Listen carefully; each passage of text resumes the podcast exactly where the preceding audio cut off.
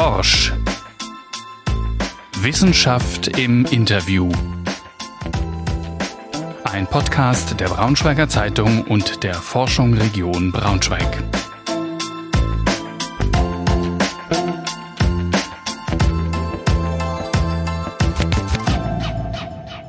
Ja, herzlich willkommen zur neuen Folge von Forsch, unserem Wissenschaftspodcast. Heute zu Gast bei uns ist Bernadette Descharmes. Sie ist Spezialistin für alte Geschichte und forscht und lehrt an der TU Braunschweig. Mit ihr wollen wir über Reinheit und Unreinheit sprechen, genauer darüber, welche Vorstellungen davon die Menschen in der römischen Antike hatten.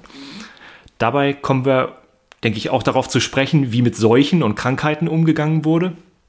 Damals, aber auch vielleicht im Vergleich zu heute in der Corona-Pandemie.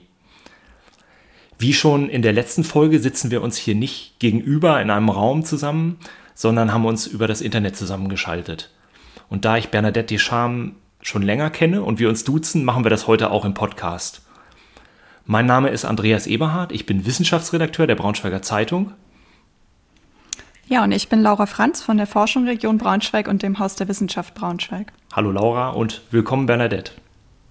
Ja, hallo, vielen Dank dass ich hier dabei sein darf. Freut mich sehr. Wir uns auch. Bernadette, in deinem aktuellen Projekt, das ist ja dein Habilitationsprojekt, erforschst du Vorstellungen von Reinheit und Unreinheit in der römischen Antike. Warum interessiert dich, wie Menschen vor 2000 Jahren dachten und fühlten? Hm, das ist eine ganz schwierige Frage, warum mich das interessiert. Ähm, ja, es ist, glaube ich, einfach eine, äh, ja, eine persönliche Liebe, die sich über sehr, sehr viele Jahre in meinem Leben entwickelt hat, dass mich einfach die Menschen der Vergangenheit ähm, ihre Gefühle, ihre äh, ihre Dinge, mit denen sie umgegangen sind, ihre Lebensumstände und alles äh, schon immer irgendwie besonders fasziniert haben. Und ich glaube, so richtig erklären kann ich das, mhm. kann ich das nicht. Kannst du dich daran erinnern, wann das dein Interesse zum ersten Mal ähm, ja, so spürbar war? Ähm, das war, das war dann, dass es so richtig ausgeprägt war, war dann so in der Schulzeit. Also so mit 16, hm, 17 mhm. würde ich sagen.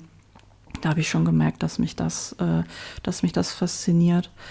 Ähm, wir sind dann auch äh, mal in Urlaub gegangen ähm, nach, äh, nach Griechenland und äh, mhm. ja, da habe ich mich dann immer schon sehr für diese ganzen alten ähm, ja, Ruinen und, äh, und solche Sachen äh, interessiert. Also mir hat das äh, Spaß gemacht, die Beschäftigung damit. Mhm. Das kam aber natürlich wahrscheinlich auch durch, durch die schulische Prägung, ähm, weil ich, weil ich auf Wie dem humanistischen Gymnasium. Mhm. Ja, ich war auf dem humanistischen Gymnasium. Ich habe also das große Vergnügen gehabt, gleich in der fünften Klasse mit okay. Latein ja. äh, anzufangen.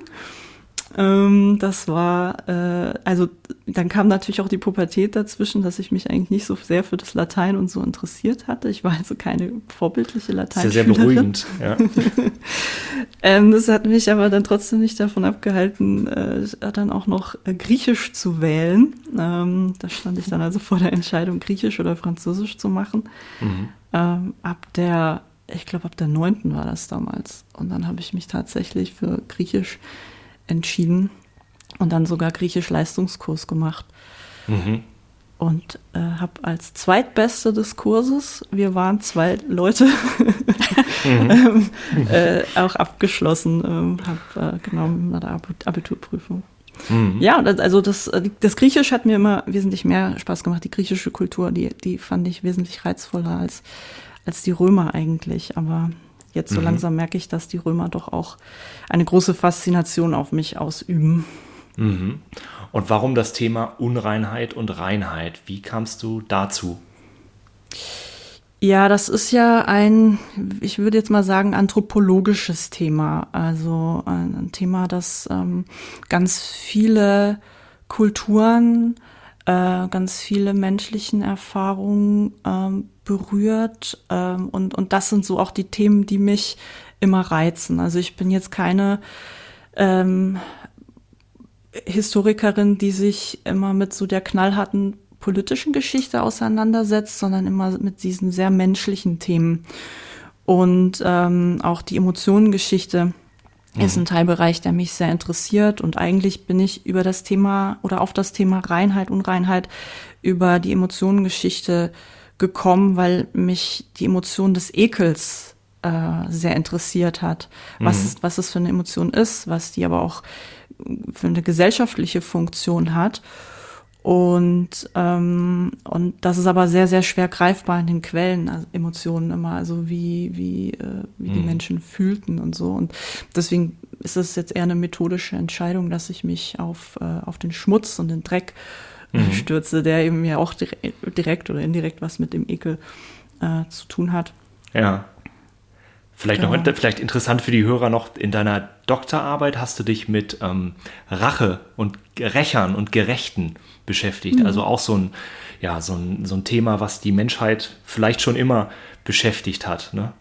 Ja, und da spielen eben auch Emotionen äh, eine große Rolle. Da bin ich zum ersten Mal eben mit der äh, Geschichte von Emotionen in Berührung gekommen, weil da natürlich dann immer von, von Zorn und Wut und auch Trauer gesprochen wird. Und äh, das fand ich auch immer schon sehr faszinierenden Teil dann an der ganzen äh, The Thematik, der mich mhm. wesentlich mehr berührt hat äh, und fasziniert hat, als jetzt zum Beispiel die ganzen juristischen Auseinandersetzungen mit, äh, mit dem Thema Rache.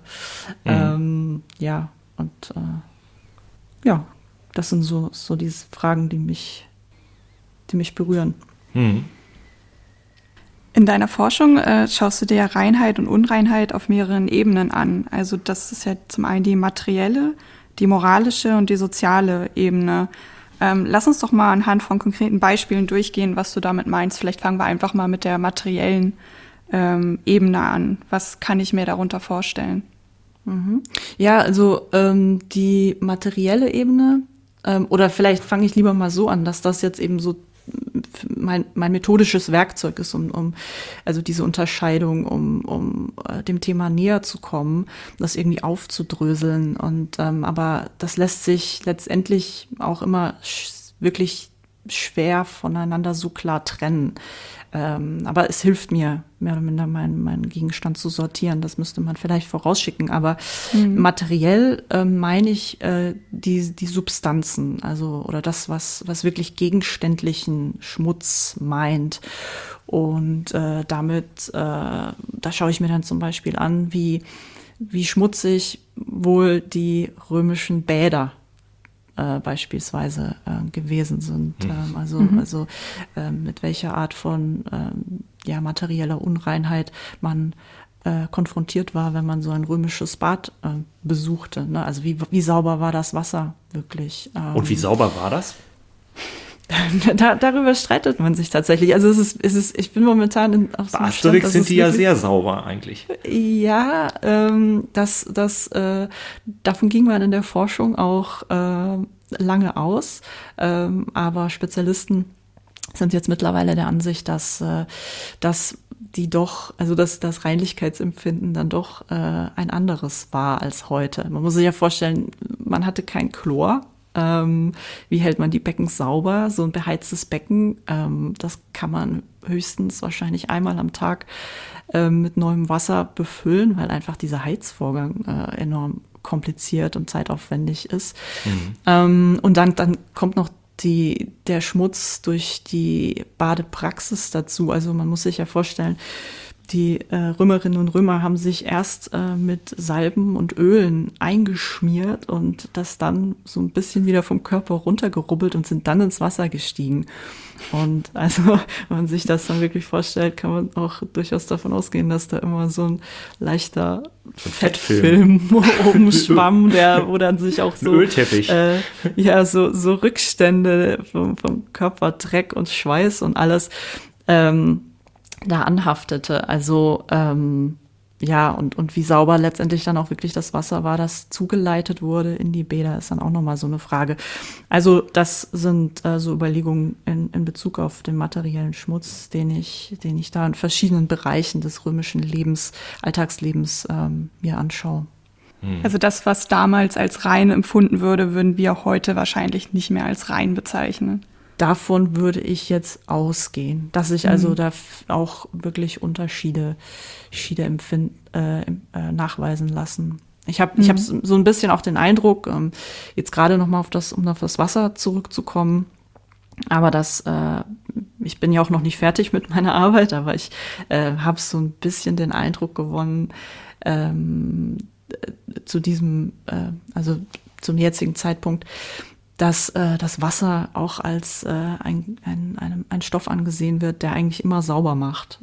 Egal wie schmutzig mhm. oder, oder sauber oder klar er dann wirklich äh, letztendlich ist. Ähm, und das, das hat das dann natürlich auch wieder viel mit eben wenig mit, mit einer wirklichen Materialität zu tun, sondern eher mit, mit einer Wahrnehmung ähm, von, von Dingen. Ähm, das, was wir ja dann auch als äh, Kulturhistorikerinnen uns anschauen. Ähm, wie nehmen die Menschen eigentlich die Dinge, ihre Umwelt wahr? Mhm. Und äh, das kann sich durchaus dann von einer, von einer realhistorischen Ebene äh, unterscheiden. Und deswegen ist es für mich eben auch immer sehr schwierig, ähm, wirklich auf diese realhistorischen Schmutz, diesen realhistorischen materiellen Schmutz zuzugreifen. Ähm, ich äh, stelle da auch zum Teil Vermutungen in den Raum und äh, versuche das aber natürlich dann auch deutlich zu machen, wenn ich etwas vermute und da auch mhm. keine klare Aussage treffen kann, weil wir, ähm, das ist jetzt vielleicht so ein bisschen ein Nachteil der alten Geschichte gegenüber anderen historischen Disziplinen. Wir haben einfach immer nicht so viele Quellen wie, wie andere, wie zum mhm. Beispiel Neuzeithistorikerinnen mhm. und Historiker. Ja, lass uns mal zum, zum zweiten, zu der zweiten Ebene von Reinheit und Unreinheit kommen, auf die du blickst in deiner Forschung. Die moralische äh, Unreinheit. Was muss ich mir darunter vorstellen?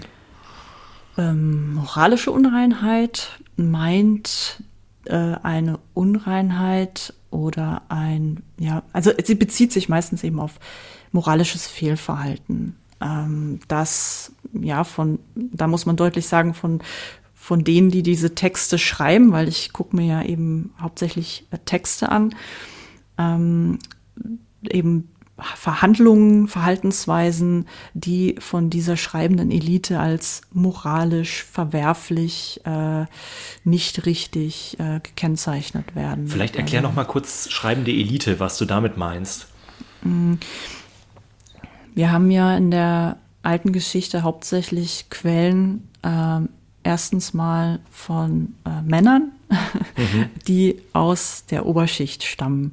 Ähm, das sind die Leute, die, die die Kompetenzen mitbringen und die auch die Zeit mitbringen, sich an den Schreibtisch zu setzen mhm. und ihre Gedanken äh, zu Papier zu bringen. Und ähm, von, von diesen Leuten, äh, das ist eigentlich die Gruppe, von denen wir die Texte haben. Und äh, ansonsten äh, haben wir natürlich noch anderes äh, Material, wie zum Beispiel Inschriften und solche Dinge, die dann meistens wieder von, von ähm, staatlicher Seite oder äh, wenn es irgendwelche Baumaßnahmen gibt, finden wir Inschriften an an Gebäuden ähm, oder eben auch Graffiti. Da können wir dann wieder mhm. zum Beispiel auf, auf äh, Texte von einer, von einer breiteren Schicht oder auch einer Unterschicht äh, schließen. Aber ähm, das meiste Material an Texten, an Prosatexten, an Dichtung, die ich mir ja auch anschaue, an fiktionaler Literatur, das sind, das äh, sind Angehörige der Oberschicht, die das schreiben.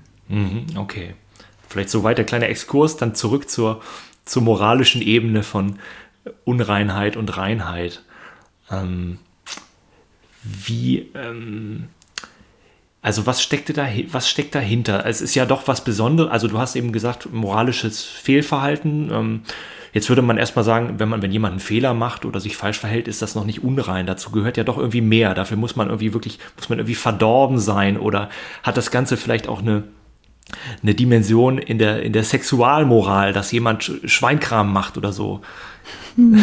ja, auf jeden Fall. Also wenn man sich und und da sind äh, und das das finde ich jetzt zum Beispiel ganz spannend bei bei dem Thema, ähm, dass ich ja dann auch immer gucke, was, was, was, wie spricht man denn heute? Äh, wo, wo sprechen wir denn heute über, über Unreinheit und so? Und mhm. da spielt gerade auch, spielen auch die moralischen Dinge eine große Rolle. Äh, ja, also Woran du sprachst du? jetzt die Sexualmoral ja. an, ne, sagen wir, äh, schmutzigen Sex machen und so oder ähm, schmutzige Geschäfte kann man machen äh, und, und das zieht sich so durch. Also ähm, auch mhm. wir, wir benutzen ähm, den Schmutz oder die Kennzeichnung von für uns unmoralischen Dingen ähm, und, und benutzen dabei eben äh, die Worte Schmutz, Dreck mhm. und, und, solche, und solche Sachen. Und so haben es äh, die Römer auch gemacht. Mhm. Was galt denn jetzt? Ich möchte es natürlich mal genau wissen. Was galt denn als sexuell unrein? Na, na klar, kann ich darüber ein bisschen was erzählen, weil äh, die Texte da äh, sehr explizit sind. Und inwieweit sich das unterscheidet von unseren heutigen, von heutigen Vorstellungen, ist ja auch interessant. Ja. Ja, ähm, also bezogen auf die Sexualmoral äh, kann man es, glaube ich, einfach auf einen großen Nenner bringen, dass, mhm. äh, dass Oralverkehr einfach schmutzig ist. Ähm, mhm. Und ich denke, da sind wir heutzutage ähm, drüber weg, das wirklich so als äh, eindeutig moralisch verwerflich äh, zu kennzeichnen. Mhm. Und ähm, aber das ist sozusagen diese Vorstellung des Os impurum, was heißt also das? dieses, das ist äh, der, äh, der schmutzige Mund oder auch das schmutzige Gesicht, ähm, die eben weit verbreitet ist als Motiv in der äh, Literatur. Und äh, das ist eben die Vorstellung, äh, dass der Mensch, wenn man mit dem in Kontakt kommt, dann äh, zum Beispiel über einen Begrüßungskuss, dass, dass dann die satirischen Schriftsteller immer wieder dieses Motiv gebrauchen und zu sagen, oh nein, pass auf, dass der sich nicht küsst, der hat eben einen schmutzigen Mund mhm. und äh, seine Küsse sind schmutzig und er ich, ich benutze jetzt mal äh, den Wortlaut mehr oder minder, der stinkt aus dem Maul und mhm. so. Ne? Also die Sprache ist ja dann eben auch ein bisschen derber ähm, bei diesen Texten. Ähm, ja, oder jetzt nochmal, um auf, auf diesen Badekontext zurückzukommen, dass man dann äh, sich in den Texten lustig macht über, über die Leute ähm, und sagt so, oh, oh, oh, wenn der jetzt ins Bad geht, hoffentlich taucht der nicht mit dem Kopf unters Wasser, weil dann ist mhm. ja das ganze Wasser dreckig und so.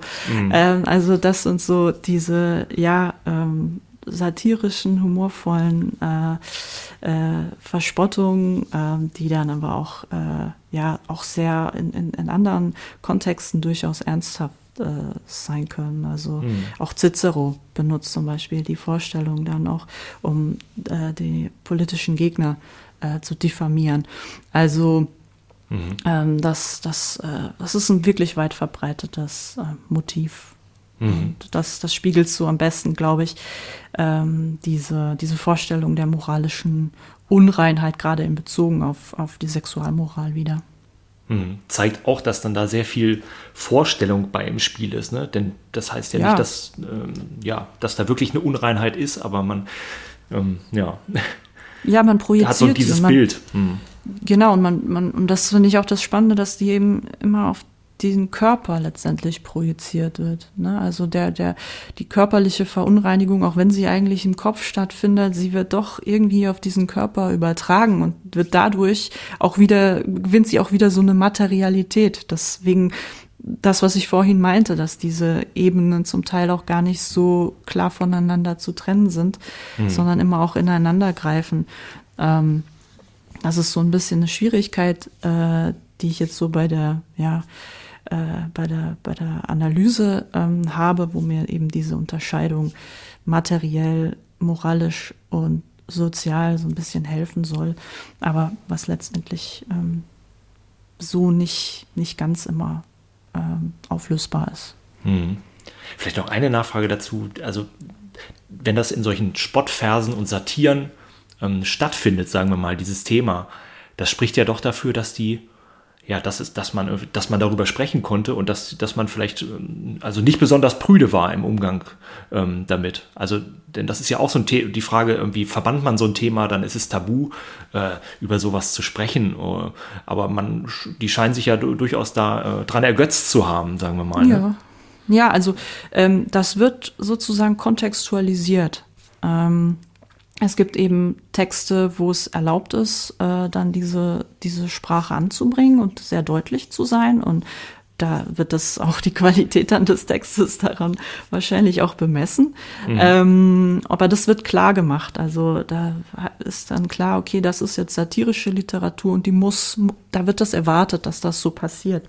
Und ähm, in, in anderen Kontexten ähm, wird dann darüber wiederum äh, nicht, nicht gesprochen. Und also, das heißt, so diese Textsorten haben da eben auch ihre eigenen Gesetzmäßigkeiten, ähm, wann etwas angebracht ist und, und wann nicht. Und damit meine ich jetzt auch nicht nur mhm die Texte an sich, sondern auch Kommunikationsräume. Ja, die Darstellung von, von äh, also die explizite Darstellung von sexuellen Praktiken ist eben auch in gewissen Räumen okay und in manchen dann halt auch wieder nicht. Mhm. Und das ist dann eben auch so eine Regelhaftigkeit, die, die bei uns ja auch gilt. Und deswegen kann man eben nicht einfach sagen, ja, die Römer oder Griechen, die waren per se versaut, sage ich jetzt mal, ähm, sondern auch die haben dann ihre, ihre ganz nuancierten Regeln, wo etwas angebracht ist und wo nicht. Hm. Und wo dann eben auch so, so ein Fehlverhalten bestraft wird, wenn man etwas am falschen Ort, falschen Platz mit den falschen Menschen bespricht. Du hattest ja gerade schon mal die soziale Unreinheit oder die soziale Ebene auch angerissen und ja eben auch gesagt, dass sich diese Ebenen nicht so einfach voneinander trennen lassen. Vielleicht kannst du trotzdem noch mal kurz erklären, was mit der sozialen Unreinheit gemeint sein kann. Ja, also mit sozialer Unreinheit versuche ich dann ähm, die gesellschaftlichen Gruppen ähm, auszumachen, die von ja von dieser ähm, Beschimpfungen als unrein besonders betroffen sind. Ähm, und diese Menschengruppen sind meistens natürlich auch moralisch äh, dann, dann unrein. Also meist äh, überschneidet sich das. Aber ähm, wie gesagt, ich möchte mir eben nicht nur diese Praktiken anschauen, die dann als moralisch unrein gelten, sondern eben auch diese speziellen äh, Gruppen. Und da in, dem, in dem Zeitraum, in dem ich mir jetzt anschaue, fallen da eben auch besondere ähm, Gruppen auf, wie die, die Freigelassenen, also die, die sozialen Aufsteiger, die früher eben äh, den, einen Sklavenstatus inne hatten oder deren Vorfahren einen Sklavenstatus inne hatten und die dann aber über persönliche Beziehungen und Anstrengungen äh, da zu höheren sozialen Positionen kommen. Und das hat eben auch was mit der äh, strukturellen Veränderung ähm, mit dem Beginn der Kaiserzeit äh, zu tun. Ähm, die werden eben ähm, sehr oft abgewertet äh, in dem, was sie tun und machen und wer sie sind. Und äh, andere Gruppen sind äh, ja die armen Menschen, ähm, die Plebs, also die, die Masse der einfachen Bürgerschaft äh, Roms ähm, oder auch äh, Prostituierte. Ähm, die gelten auch immer als ähm, schmutzig und dreckig. Mhm diese Gruppen schaue ich mir dann eben genauer an. Also da sieht man ja auch wieder die ähm, sozusagen die, dass es sich um Wahrnehmungen der römischen Oberschicht handelt, ne? Ähm, ja, genau. Ist das, ist dieser Blick auf die, auf die Armut der anderen Schichten herab, unterscheidet sich das? Ist, ist das schon ein, ist das ein besonderes Merkmal der römischen ähm, Gesellschaft?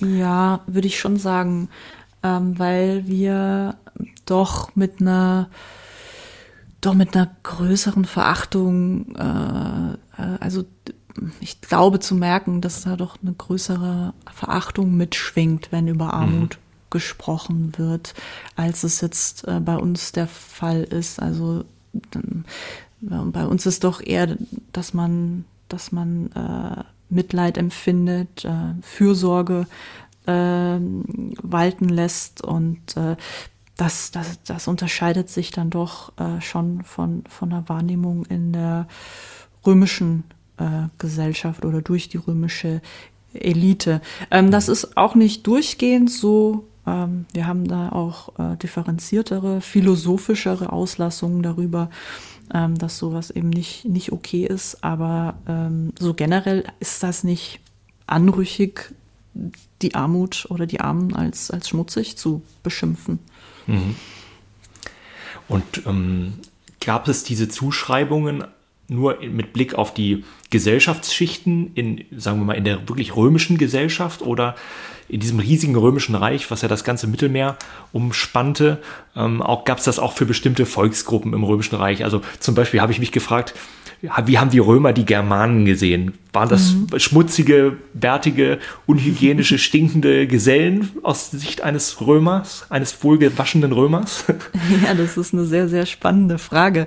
Ähm, tatsächlich habe ich jetzt äh, in meiner Untersuchung bisher äh, den Blick auf die Germanen äh, da also ich weiß, wie Tacitus jetzt die, die Germanen sieht äh, und der hat eine große Bewunderung gerade für ihr, äh, ihr ja, abgehärtetes äh, Wesen, dass sie ja mhm. so gut wie kaum Klamotten am Leib tragen und sowas, dafür, dass es da so kalt ist da oben. Ähm, aber ich äh, ich muss jetzt tief äh, natürlich in meinem Gedächtniskram, ähm, weil ich es jetzt gerade nicht so irgendwie offen ja. vor mir liegen habe, ob, ob, äh, ob da die Germanenbeschreibung durch äh, Schmutz ähm, also durch eine, durch eine Beschreibung der Germanen als schmutzig auffällt. Das kann mhm. ich jetzt aus dem Stegreif gar nicht so mhm. beantworten. Aber was ich, was auf jeden Fall auffallend ist, ähm, äh, ist, ist, dass andere Gruppen, also da, mhm. da weiß ich auf jeden Fall Bescheid, dass zum Beispiel ähm, äh, Juden ähm, durch ihre zum Teil für die Römer eben fremde Praxis äh, des, des Fastens auch ähm, das war für die Römer eben sehr fremd und dann äh, haben, haben sie sozusagen das auch als Anlass genommen, zu sagen, mhm. ja, äh, die, die stinken. Ähm, Wo ist der Zusammenhang da? Ja, weil ich habe noch nie ähm, gefastet. Weil durch das Nichtessen sozusagen auch äh, weniger schöne Körpergerüche entstehen können, ähm, auch vor allem aus dem Mund heraus äh, sich da Gerüche entwickeln. Einfach dadurch, mhm. dass der der Magen leer ist, äh, dann dann während des Tages. Mhm. Und ähm, das scheint etwas zu sein, was, äh, was als unangenehm und dann auch gleich als äh, ja, äh, ethnische Diffamierung genutzt ähm, wird. Mhm. Oder auch die, die Kybele-Priester, das ist äh, auch ein Kult, der aus dem Nahen Osten dann äh, importiert wird äh, von den Römern.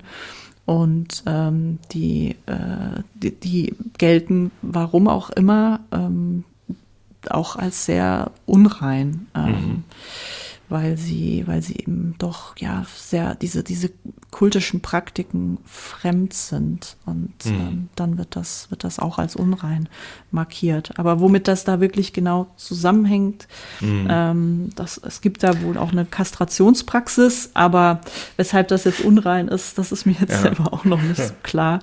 Aber äh, die werden, die fallen auf jeden Fall in diese Kategorie. Ja. Aber insgesamt ist das eher die, die Ausnahme von der Regel, dass man solche so, so Volksgruppen in diesem riesigen Vielvölkerreich ähm, so, so diffamiert. Ja, auf jeden Fall. Also die römische Kultur ist eine sehr integrierende Kultur. Also ähm, das gibt da nicht, also keinen grundlegenden Rassismus oder keine grundlegende Fremdenfeindlichkeit. Mhm. Ähm, gegenüber, gegenüber Fremden, ähm, gegenüber Sklaven, die dann meistens auch Fremden sind, ja, äh, aber, aber so per se äh, nicht. Und da mhm. finde ich die Römer sehr, sehr vorbildlich, sehr fortschrittlich. Ja. Mhm. Ähm, verändert denn deine Beschäftigung mit Unreinheit deinen Blick auf die Gegenwart oder ja, beziehungsweise vielleicht umgekehrt, wie regt dich die Gegenwart zu neuen Fragen für deine Forschung an? Mm, ja, ich habe ja vorhin schon gemeint, dass, ähm, dass ich jetzt immer doch stärker äh, gucke, wann, wann wir so von Unreinheit oder Dreck oder Schmutz äh, sprechen. Also wenn ich da, wenn, wenn ich das oder, oder, das Umfeld oder die Medien ähm, das benutzen. Also das, mhm. mir, mir fällt das dann halt immer verstärkt auf. Jetzt gerade äh, kürzlich ähm, habt ihr dann bestimmt mitbekommen, hier diese Kolumne in der Taz, wo dann gefordert wurde, dass alle Polizisten und Polizistinnen irgendwie auf die Müllhalde gehören und so, ne? Das ist, zeigt dann eben auch, dass heute ähm, die, diese Unreinheitsvorstellungen auch immer noch ähm, in eine, eine Rolle spielen. Ähm, Oder Warum sagen wir nicht, die auf ich die nicht immer noch. Ich habe es tatsächlich nicht mitbekommen. Es war, es war politisch motiviert äh, von äh, einer linken, der äh, linken Seite, der linken politischen Seite. Ähm, Es ging darum, die Polizei abzuschaffen. Ja, genau. Ja. Ich, ich weiß es jetzt auch nicht mehr so, so genau, aber im Grunde, ja. Ja. Mhm. Ähm, dass die Polizei als Institution äh, eigentlich äh, äh, dysfunktional ist und, und eben auf die Müllhalde gehöre. Und, ähm, und für mich letztendlich war jetzt gar nicht so sehr diese, diese wirkliche Aussage, die dahinter steht, von Interesse, sondern einfach, dass es eben im Rahmen der politischen äh, Kommunikation und Agitation äh, benutzt wird. Und äh, oder auch wenn man immer wieder liest äh, in irgendwelchen Facebook-Kommentaren, äh, dass dann die Grünen äh, eine links grün links versiffte Politik betreiben und so ne? Es ist ja dann auch zeigt ja auch dass dass ähm, der der der politische Gegner da in irgendeiner Form dann mit mit äh, Schmutz ähm, beworfen wird der ihm da äh, zum Nachteil gereichen soll und äh, auch ganz eine ganz äh, faszinierende Geschichte war. Ähm, ich hatte ja vorhin erzählt, dass ich ja über die Emotion des Ekels daran gekommen bin, als als äh, im Wahlkampf Donald Trump damals äh, Hillary Clinton, als sie auf die Toilette ging, ähm, während während diesem äh, wie nennt sich das dieser Fernsehduell? Live Talk, diese dieses Fernsehduell genau, danke, äh, dass dass er dann ständig das Wort disgusting benutzt hat. Uh, you, you, uh, I know where she went. It's disgusting. disgusting. It's so Ah. disgusting. Die ganze Zeit. Und ähm, das ist eben auch kein Zufall. Und äh, das soll Ja. eben äh, diesen, diese, diese Empfindung auch tatsächlich beim, beim Wähler verankern und äh, ja, und ihn motivieren. Ähm, Und das ist dann etwas, was dir auffällt, nachdem du dich äh, jetzt so intensiv mit äh, Reinheit und Unreinheit beschäftigst? Oder ist das eher so, kam das vorher und dann hast du gedacht, das ist irgendwie ein spannendes Thema und damit möchte ich mich beschäftigen? In dem Fall, äh, ja, das ist schwierig zu sagen. Ich weiß immer nicht so, was genau als erstes da war. Ja. Aber ich glaube, in dem Fall war es tatsächlich so, dass das erst äh, diese Idee mit dem Ekel kam und dann mir diese ganzen Sachen äh, ganz stark aufgefallen sind. Aber es gibt auch, gibt auch durchaus andere Sachen, die mir, die mir am, am menschlichen ähm, Handeln ähm, oder, oder Bedürfnissen ähm, am menschlichen Leben auffallen, ähm, die mich dann wiederum äh, inspirieren und äh, über die ich gerne was, was schreiben würde. Zum Beispiel das Schlafen würde mich sehr stark auch interessieren, ähm, wie, wie die antiken Menschen mit dem Schlaf und, und, und äh, so umgegangen sind und ähm, eine, Sch- eine Schlafpraxis zu rekonstruieren, weil soweit ich weiß, gibt es darüber auch noch kein Buch. Und ähm, das, das, das sind einfach solche Dinge aus dem, aus dem eigenen ähm, Erfahren als Mensch, äh, wo ich Mhm. dann halt sehr spannend finde, wie ist das zu anderen Zeiten ähm, gewesen. Mir fallen dazu diese komischen, diese komischen Kopfstützen von den alten Ägyptern ein, die es gibt. Ja, ja, stimmt. Wo ich mich gefragt habe, kann man, ist das zum Schlafen gedacht oder um, um, um, um jemanden für die Mumifizierung vorzubereiten? Das Aber- ist eine gute Frage, da kenne ich mich leider nicht aus. Aber ja, aber äh, ja, das wäre dann so zum Beispiel nur, also das wäre nur so ein Beispiel, wo ich, wo ich, äh, wo ich dann auch Dinge ähm, auf, aufnehme, so als Idee und dann als Ideen notiere.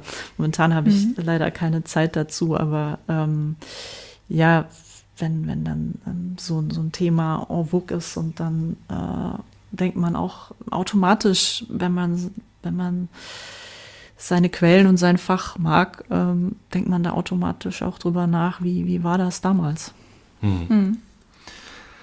Jetzt von deinem Thema, vielleicht nochmal zurück zu dem Thema Unreinheit. Es ist ja doch irgendwie auch ein relativ kurzer gedanklicher Schritt zur Hygiene und zum Infektionsschutz in heutigen ja. Zeiten, mit denen wir uns eigentlich jeden Tag beschäftigen. Abstand, Regeln, ähm, wir stellen uns irgendwelche Infektionswege vor und so. Hat diese Pandemie, die wir jetzt erleben, dich auch irgendwie zu Fragestellungen angeregt oder zu, weiß ich nicht, zu, ja, vielleicht auch zur Lehre? Ähm, du, denn du lehrst ja auch an der TU Braunschweig.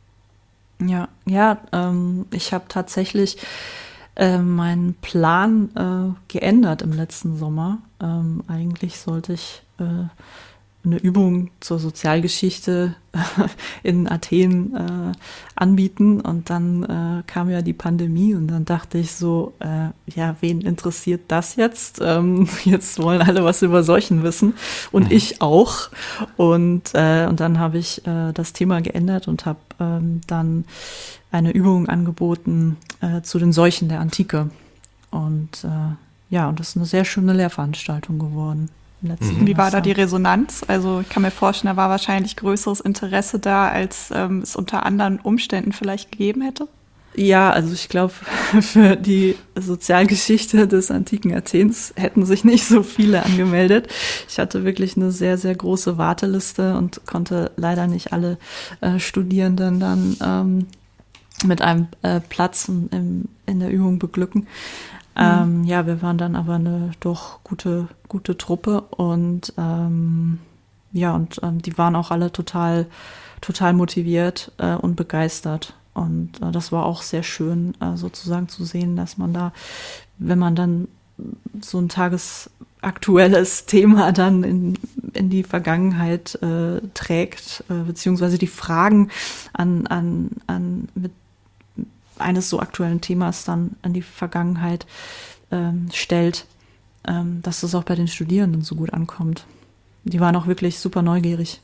Ja, wie seid ihr denn da an das Thema rangegangen?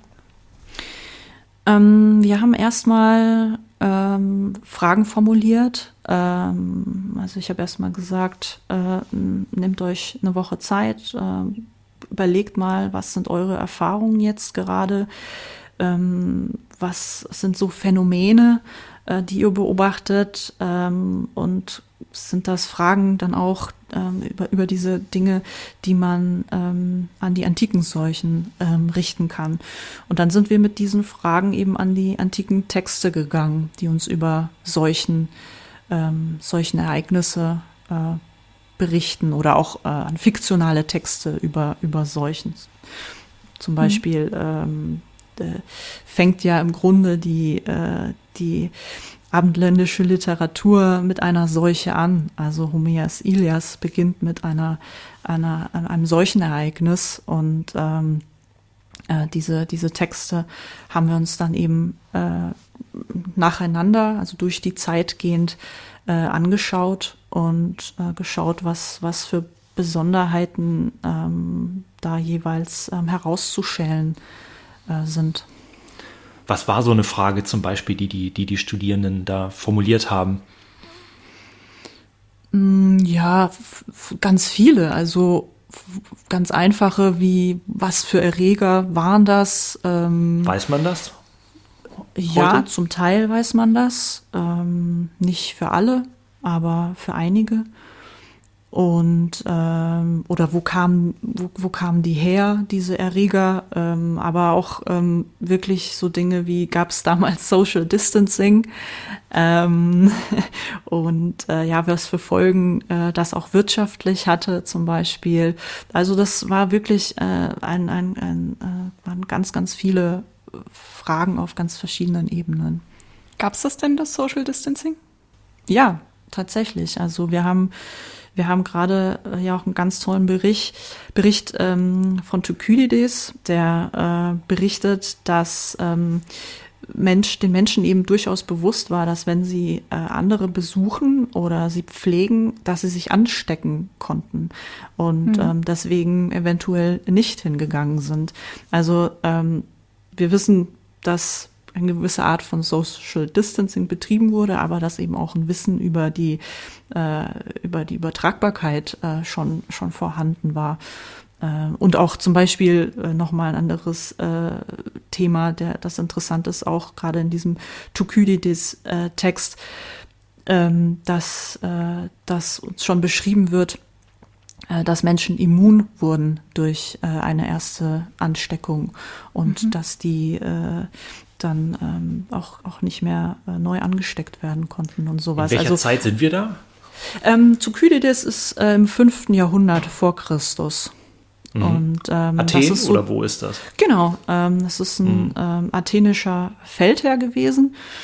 Ähm, das ist so der erste, nein, es ist nicht der erste äh, große äh, Historiker, ähm, sondern das wäre ja Herodot, aber er ist äh, mit der, der wichtigste äh, Historiker, Erfinder sozusagen auch der Geschichtsschreibung zusammen mit Herodot, Vorbild ähm, für viele. Also diese Seuchenbeschreibung des Thukydides ist diente eben ganz vielen anderen Schriftstellern auch als Matrix äh, einer solchen Beschreibung. Also das haben wir dann auch eben bei anderen Texten noch gesehen, dass da ganz viele Elemente zur Beschreibung eines solchen Ereignisses geradezu wie Kopien von Thukydides sind.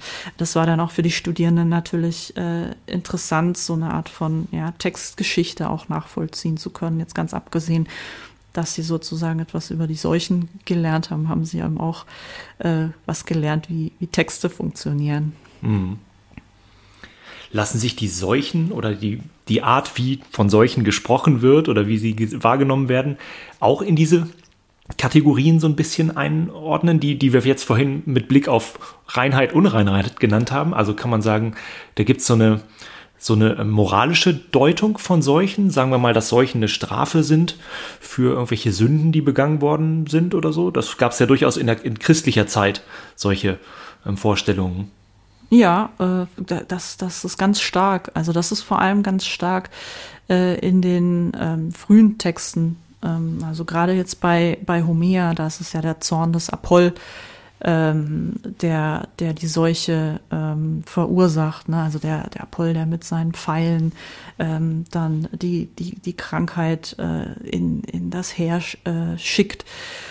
Und ähm, oder auch bei, äh, bei Sophokles, äh, dem König Ödipus, äh, da kommt ja auch die Seuche über die, ähm, über die Stadt aufgrund der äh, Verfehlung, äh, der, der Versündigung äh, nenne ich es jetzt mal, das, das, das Ödipus, der seinen äh, Vater erschlagen hat und dann seine Mutter geheiratet hat ähm, und der sozusagen dann auch sich selber bestrafen muss und aus der Stadt gehen muss, um, um, um die Stadt von der Seuche wieder zu befreien. Und ähm, also diese Vorstellungen sind, sind sehr präsent und äh, ja, wir haben dann auch ähm, christliche Vorstellungen davon, die dann auch äh, den Studierenden und auch mir sehr, sehr äh, fremd erschienen. Ähm, der, der Kirchenhistoriker Cyprian zum Beispiel, der schreibt. Äh, Welche Zeit lang, sind wir da jetzt? Das ist das dritte Jahrhundert äh, mhm. nach Christus.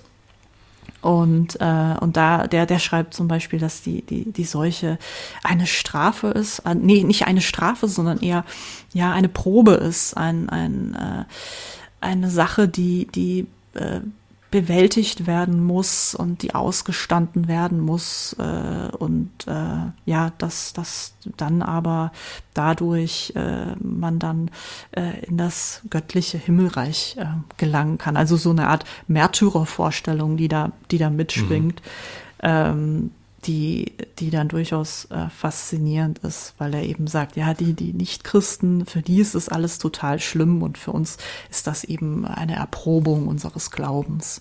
Mhm. Und äh, wenn die Studierenden natürlich mit sowas konfrontiert sind, dann äh, staunt man dann schon nicht, nicht, nicht schlecht äh, über solche Deutungen, solche Interpretationen eines solchen Geschehens. Mhm. Die Studierenden haben ja das Ganze ähm, essayistisch irgendwie verarbeitet. Ne? Also das war, glaube ich, dann die Leistung, die sie bringen mussten. Keine Hausarbeit, aber irgendwie Essays verfassen. Mhm.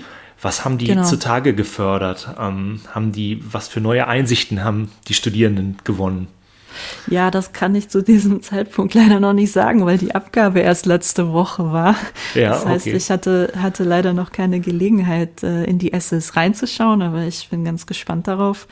Und äh, ja, hoffe, dass, dass die gut geworden sind, weil ich würde ähm, nämlich gern die Essays dann ähm, auch veröffentlichen Mhm. zusammen mit den Studierenden, ähm, dass, äh, dass sozusagen auch diese, ja, diese, dieses forschende Lernen dann auch einem größeren Publikum äh, zugänglich äh, ist, weil ich glaube, dass das äh, ja, dass dieses, dieses, dieses nahe Heranspüren an diese antiken Seuchenereignisse ganz nah an den Quellen dran, ähm, dass das durchaus auch für andere äh, von Interesse sein kann. Ja, und jetzt mhm. hoffe ich mal drauf, dass das dass das klappt. Ja. Dass das gut geworden ist. Also der Motivation der Studierenden, der Motivation der Studierenden nach, also bin ich, bin ich jetzt sehr optimistisch erstmal. Ähm, ja, du, wenn wir jetzt gerade schon beim Thema Lehre sind, ähm, du hast ja so wie alle anderen Lehrenden auch äh, jetzt bereits seit einem Jahr Lehrveranstaltungen als Online-Seminar angeboten, eben auch diese Übung, über die wir gesprochen haben. Wie sieht denn dein vorläufiges Fazit der digitalen Lehre aus? Mm, gemischt. Ähm, also ich war von Anfang an ähm, sehr motiviert, äh, neue Sachen zu lernen durch diese Herausforderung. Also ich habe auch sehr, sehr viel äh, Neues dazugelernt. Ähm, viele Dinge, die man bestimmt dann auch in eine Nach-Corona-Zeit in der Lehre auch ähm, weiter fest verankern kann und anbieten kann. Ähm, also es war jetzt nicht alles schlecht, ähm, es war nur sehr, sehr, sehr, sehr arbeitsaufwendig. Also ähm, mhm. die digitale Lehre ist wesentlich anstrengender. Ähm, klar kommen, kamen wir alle als Lehrende aus unserer so aus der, ja, aus der gewohnten Lehrpraxis äh, heraus. Ja. Sie hat uns halt sehr viel ähm, abverlangt. Ähm, aber ähm, wie gesagt, ich sehe das ja auch positiv, dass, dass, dass ich sehr, sehr viel dazugelernt habe. Und ähm, aber, aber es ist schon, schon sehr arbeitsintensiv. Und ähm, was halt auch fehlt, ist einfach wirklich dieser, dieser Kontakt. Also es gibt einfach Dinge, die, die lassen sich besser durch, durch die durch die Präsenz vermitteln ähm, mhm. und auch diese diese zwischenmenschliche Beziehung so so Feinheiten ähm, oder auch mal so ein kurzes Gespräch auf dem Gang ne das das sind natürlich Dinge die die einfach ähm, fehlen ja. und ähm, ich äh, hoffe, dass, dass wir bald wieder äh, zurück ins Gewohnte gehen können, wieder Präsenz machen können. Ähm, ja, von dem her gemischt. gemischt. Glaubst du denn, dass bestimmte Dinge bleiben? Also ähm, bestimmte digitale Methoden, Tools, die man jetzt benutzt. Also zum Beispiel hofft man ja jetzt auch darauf, jetzt wo irgendwie alle im Homeoffice sind, man auf einmal merkt, dass es geht, dass äh, auch zukünftig Homeoffice ähm, mehr ermöglicht wird. Aber ich muss sagen, ich bin da persönlich skeptisch und ich wäre da vielleicht auch bei der Lehre skeptisch. Mm, ja, also ich, ähm, also was glaube ich nicht ersetzbar ist, ist wirklich ähm, das Diskussionsgespräch in einem Seminarraum. Ähm, das, das lässt sich digital nur eben in Ansätzen ähm, mhm. so, so durchführen. Ähm, es macht halt einen Unterschied, ob ich ähm, in einem Seminarraum in einem einer U-Form mit den Studierenden äh, sitze und sich alle anschauen können, auch die Körperhaltung wahrnehmen, ich gucken kann, sind die da oder nicht, äh, hören die zu oder was geht da gerade bei denen oder ob ich vor meinem Laptop sitze, äh, in die Kamera versuche noch zu gucken, um nicht abgelenkt zu sein von, von meinem eigenen Bild, das sich da irgendwie im Bildschirm spielt und dann gar nicht weiß, sind die da oder haben die währendher noch irgendwas anderes am Laufen. Mhm. Ähm, also wir hatten, ich hatte dann auch zum Beispiel so Phänomene, ne, dass Studierende halt irgendwie versucht haben, digital in zwei Seminaren gleichzeitig zu sein, was halt nicht funktionieren kann und so, ne? Einfach weil sie dachten, ja, das geht ja jetzt alles irgendwie, ich kann ja schneller zu schneller studieren dadurch, dass das digital ist. ja, aber das ist natürlich ein ganz, ganz äh, großer Trugschluss. Ähm, ja. Ja, also äh, das, äh, das, also die, die gerade diese Diskussion und so, das, das ist in Präsenz einfach unersetzlich. Ähm, wobei ich eben nicht sagen will, dass ich nicht auch jetzt gute äh, digitale Live-Sitzungen gehabt hätte. Ähm, und, und aber so, so andere Dinge, ähm, wie diese Lern Lernplattform, die wir ja auch hier haben, äh, da die zu bespielen. Also ähm, das macht ja auch äh, Spaß und bietet jetzt wirklich Möglichkeiten, wo ich denke, dass, dass äh, da wird vieles äh, davon bleiben. Mhm. Und auch vielleicht andere ähm, Rhythmen zu machen, ne? anstatt immer dieses wirklich wöchentliche da auftauchen und einen Text gelesen zu haben bis nächster Woche, sondern da vielleicht auch einfach mal noch mal größere Abstände zu haben und dafür eben andere äh, Formen des Lernens einzubinden. ich glaube, äh, ich glaube, dass man da auch ein bisschen mehr Flexibilität dann reinbringt.